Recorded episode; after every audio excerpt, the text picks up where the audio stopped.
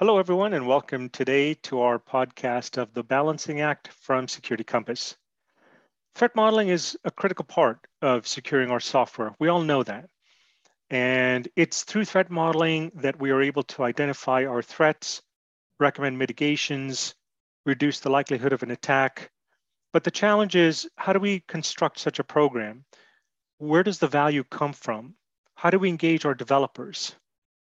And to talk about these things, joining us today is Krish Raja, who works at Kroll.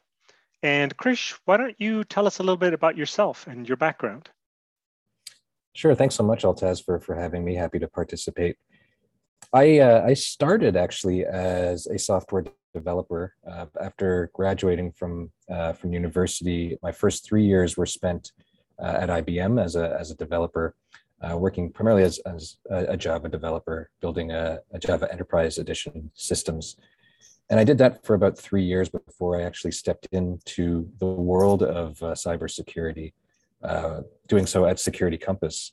So I had actually graduated with um, with Rohit Sethi, uh, who is the current CEO at Security Compass, and uh, after three years doing development, uh, stepped into this brave new world of cybersecurity uh, at a consulting firm that was only six people. I was the sixth person to join, and the benefit of joining a uh, a company of that size, if you can if you can sort of stomach maybe the, the the risks of doing so, is that you have a lot of opportunity. And so I was wearing many many different hats for many years, working as a consultant primarily on the offensive security side, so doing a lot of penetration testing, but also a lot of instructor led training and, and code reviews and um, you know, some, some elements of, of research as we tried to build our own methodology from a, from a fledgling company. And I spent uh, eight years as a, as a consultant uh, executing a lot of these projects for different clients in Canada and the United States. Um, with my with my background in development, I, I leaned a little bit more towards the application security side. That was a bit more of, of my strengths rather than on, let's say, the infrastructure side or other domains of security. And I did get uh, the privilege of, of being involved with some application security programs for some larger financial institutions, both in Canada and the United States, and uh, learned a lot from being a part of those initiatives. So that was a, a really valuable experience for my career. And uh, after about eight years as a consultant, I stepped into more of the leadership style. So um, uh, led members of a team for, for three years as a director. And then the last uh, four years, I would say, um, since transitioning over to Kroll, I've been in a managing director role, so I would have uh, some leaders report to me, and we we execute a lot of the strategy for for our practice and our firm. And um, so, while I'm not uh, involved in the in the day to day execution, I certainly um, oversee some elements of that, and, and and get to to collaborate and and um, and, and, speak to a lot of people who um, try to execute a lot of these initiatives from the the offensive side, but also a little bit on the defensive side.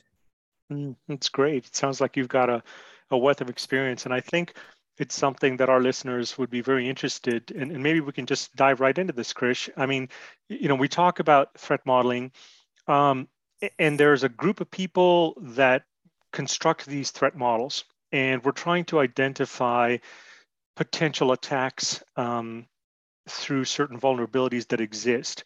Uh, but let me just back up a second. How how can we get threat modelers to help our developers? What are some things that threat modelers can do to help bridge the gap between understanding things from an attacker's perspective or from a defensive perspective, translating that into a group that works on a day-to-day basis with code? So I think it's it's, it's interesting because we're we're taking people on both sides who are highly technical um, and usually the, the, the glue that I find that really helps in these situations is, is a degree of, of empathy. I think understanding that um, if you're primarily a consultant, let's say, in the offensive or defensive security domain, um, you're usually not the, the core implementer. You're, you're trying to drive things forward, uh, but you really need to rely on other people uh, to do that level of implementation. So, from my perspective, I found that the more I understood uh, what the day to day tasks are of, let's say, a developer or an architect or a scrum master or somebody else who are building these systems uh, looks like, uh, the more that I can translate things that I think need to be done with respect to threat modeling into actionable actionable items for them uh, to execute and and for them to find value in, in doing so. Uh, I think there's lots of charts and graphs and, and um, directives that um, that are meaningful that people uh, try to elicit over the years, uh, where you can you can present statistics um, that that show how much more costly it is to, to to fix things after the fact. And I don't think anyone disagrees with those things.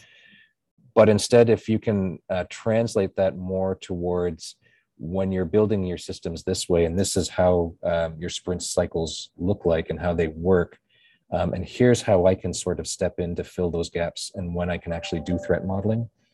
I think that's where people will will be able to absorb that more into their routine and, and, and that can actually help them out a little bit more.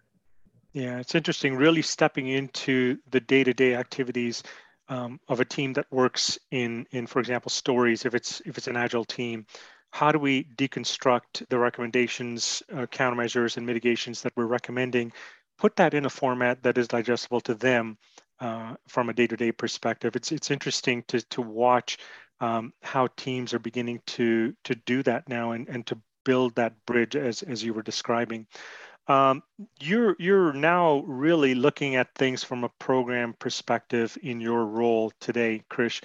Uh, if you were to look at value creation of a threat modeling program, how how do you go about arguing for the fact that threat modeling is in fact important to the business and it will create value? If that's the question that comes up, and it often does, how do we go about constructing a good argument for why threat modeling is good? That's a great question because I, I think on the surface, people probably understand that it, it comes down to cost and, and how it can save you costs in the long run for a little bit of up, upfront investment. But the challenge, and that's not specific to threat modeling, but it's it's it's like anything that you're introducing that might be new or on top of something that you're already doing is making that upfront investment. It's it's even just like training people um, so that you're not a single point of failure. Um, you have to make that investment up front to train the person and know that things will get a little bit heavier uh, before they get a little bit lighter. So I think um, most people understand that um, if we're if we're hiring somebody because we're we're short of capacity, no matter what kind of team it is, uh, whether it's developers, consultants, marketing, sales, you might need more people because that's a good thing. You have a lot more to do and your existing team can't handle it. People intrinsically know that that means these people may not come with the same experience, well, certainly wouldn't come with the same, exact same experience that you have. Um, but you need to invest that time into training them uh, for, for those longer term gains.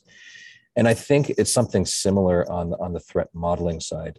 I think the interesting thing about threat modeling too is that um, when you're on the offense um, or on the defense, um, if I just take offense as an example, people actually do threat modeling all the time. It's just that they're not necessarily formalizing the process. Um, you're used to, as an attacker, building these threats. Maybe they're just in your mind. Maybe you're just taking notes into, into OneNote or Notepad or something else for things that you're going to try out later as you're doing an assessment. Um, and, and so you're already actually doing the work but what you're able to do with uh, an element of threat modeling is to do a bit of knowledge sharing so that other people understand what you're going to be looking at as an attacker's perspective and then those people can um, review those and on the development side possibly translate those into defense okay if i know that that's what people are going to often the first five things that they're going to try to do to attack a system that i've built um, i can translate that into defense that i that i can build and so we all know that um, building in your defenses your defensive capability from the start is uh, is what's going to save you in the long term. Uh, I think it's just a matter of identifying how you can do that in, in fashions uh, such as this that um, that'll really help make that a bit more of a reality.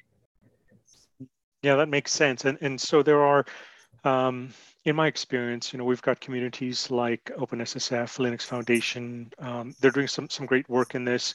Um, Oasis Open is doing some work around this as well to try and help us to uh, bridge the gap um, and really through that determine how we can create value um, as it comes to aligning with what the business needs are. And it's going to be different for each organization, right? For some, uh, speed to market is going to be extremely important. And then there will be others where they really need to take a look at legacy investments. Um, and so some of the work that's being done at the Open Group around Zero Trust, for example, starts to come in. And, and these are all tied in together, as you said, Krish. We are talking about threat modeling, um, but there are ways to go out there and to gather this information uh, from a number of different sources. But the work is being done, even though it may not be formally called a threat modeling program, for example. Um, in your opinion, when you've observed um, organizations, teams that are trying to create a threat modeling program, um, what have you seen as the common pitfalls? Any any pearls of wisdom for our listeners um, that they should watch out for? I think you know, based on on my experience, and and, and perhaps a lot of people can relate to this. Um, a lot of times we we try to be perfectionists, especially if it's something where you're tasked with with training others. Let's say in this case, uh, in threat modeling. So you're trying to teach people how to do something, and then you you might um, habitually move towards a perfect end-to-end process. Um, if there are, let's say, five steps or seven steps uh, or 10 steps that you've identified in your experience uh, on how to execute threat modeling successfully. Your habit might be to, to define and document and train everybody on all of those 10 steps um, to ensure that uh, you've got a thorough program and, and, and everybody's got uh, a complete set of training. What I've found is, uh, especially in, in, in, today's world where, where there's such a emphasis on, on speed to market for, for good reason, I think the more you can build those things out iteratively um, is uh, is where you can start to see those gains much more quickly. Uh, I think things like threat modeling uh, in my in my world, a lot of times penetration testing as well, are seen as important, but also bottlenecks, and it's hard to fit those things in, and they don't necessarily always translate to uh, the speed for the speed to market, right? And so, if you're able to sort of build elements of, of steps and train people, um, but then bring them along your journey while you're building the rest. I think that's um, that's what's going to be more helpful uh, to avoid those pitfalls of taking too long uh, to get started. I think the faster you can actually get started with something, um, the more open people will be uh, to, to to be able to to to to join you on that journey. Because I, I think a lot of times I've found that um, I've waited too long to get something started uh, to make sure that I've, I've worked out all of the kinks. And um, you'd be surprised at how pleased people might be to start with two steps instead of having all five of them ready. Um, so they get a mm-hmm. taste of, of, of, what this is going to look like. And they'll actually give you some initial feedback, right? Stuff that you maybe could have applied to those first two steps rather than waiting until the end when they've seen all five steps and now you're you're you're getting an insight into step one and step two that you maybe could have achieved earlier. Um, so the sooner you can start with something that's um, good enough but not perfect, uh, I think the and make those expectations clear that this is an iterative process. Uh, I think the the better you'll be in the long run. Yeah, it's the incremental building uh, rather than trying to to force something that that maybe is too big of a leap. Uh, really taking more of an architectural approach and looking at it from the point of view of, of building the essential um, building blocks and the capabilities and then uh, emerging from there. Krish, um, where do you see threat modeling headed now in the future? Um, you know, we're, we're, seeing this convergence or at least this um, empathy beginning to rise between threat modelers and developers and you know but but where do you see the practice of threat modeling headed any thoughts any any um, ideas on that yeah, I think uh, it, it's interesting because when I first started my career, I think it was a very tough sell for people to wrap their heads around threat modeling and adopting it into into their practice because a very it was a very paper based exercise when I started. Um, at least in the terms of putting it into a document, and you'd have documents out there that would would capture um, these ideas and these threats. And now we're starting to see these become let's say integrated more into into systems that people are, are using where they can pull out requirements and pull out threats and um, and and review these threats as well if you're building something in particular. And, and you can you can have them alongside let's say your user stories that you're building.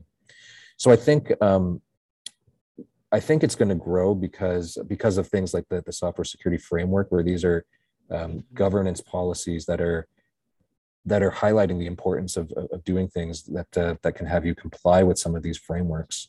Number one, and then number two, I think the more we can automate elements uh, of threat modeling, uh, and, and, companies that can help support you with those sorts of tools, uh, that's just going to be a game changer. Uh, we're already seeing some tools out there that can help this, and, and I'm sure um, as the adoption of threat modeling grows, uh, the need to update and upgrade those tools um, will similarly grow. And so that level of automation is going to be um, is going to be key to getting people uh, on board with threat modeling. That's wonderful, Krish. Thank you so much for your time today. We really appreciate it. Um, to our listeners, please do check us out for some additional podcasts at podcast.securitycompass.com. Have yourselves an excellent day. Thanks so much, everyone.